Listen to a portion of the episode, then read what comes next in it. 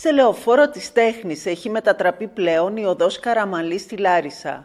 Το απόγευμα του Σαββάτου εγκαινιάστηκε ο πολυκυκλικός δεσμός, μια πρωτότυπη οικαστική σύλληψη του στρατηγικού αναλυτή μαθηματικού Νίκου Λιγερού, που φιλοτέχνησε ο Λαρισαίος γλύπτης Μιλτιάδης Τζιότζος σε συνεργασία με τον τεχνικό Πάρη Λουντρούδη. Αυτό ήταν κάτι έτοιμο ή δημιουργήθηκε για εδώ; Όχι, ή, δημιουργήθηκε εδώ. ή κούμποσε εδώ; Όχι, όχι, όχι, όχι. Ήταν εδώ. Το, δεν έγινε αμέσως. Δηλαδή το μελετήσαμε, το συζητήσαμε πρώτα με τον Μίλτο ε, όσο αφορά την, ε, την καλλιτεχνική προσέγγιση. Όχι, όχι, το- την, καλα- την καλλιτεχνική προσέγγιση, πώς θα μπορεί να υλοποιηθεί, γιατί περάσαμε, περάσαμε από μαθηματικά, πήγαμε στο καλλιτεχνικό και μετά το πήγαμε στο κατασκευαστικό.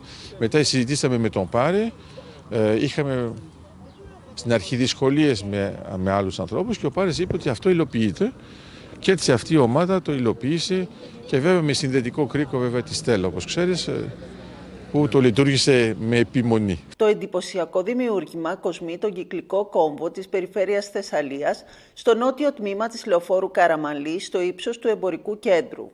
Είναι ένα μεγαλόπρεπο γλυπτό από μέταλλο ίνοξ και αντανακλά κατά τη διάρκεια της ημέρας το φυσικό φως, ενώ το βράδυ φωτίζεται με φωτονικό μπλε.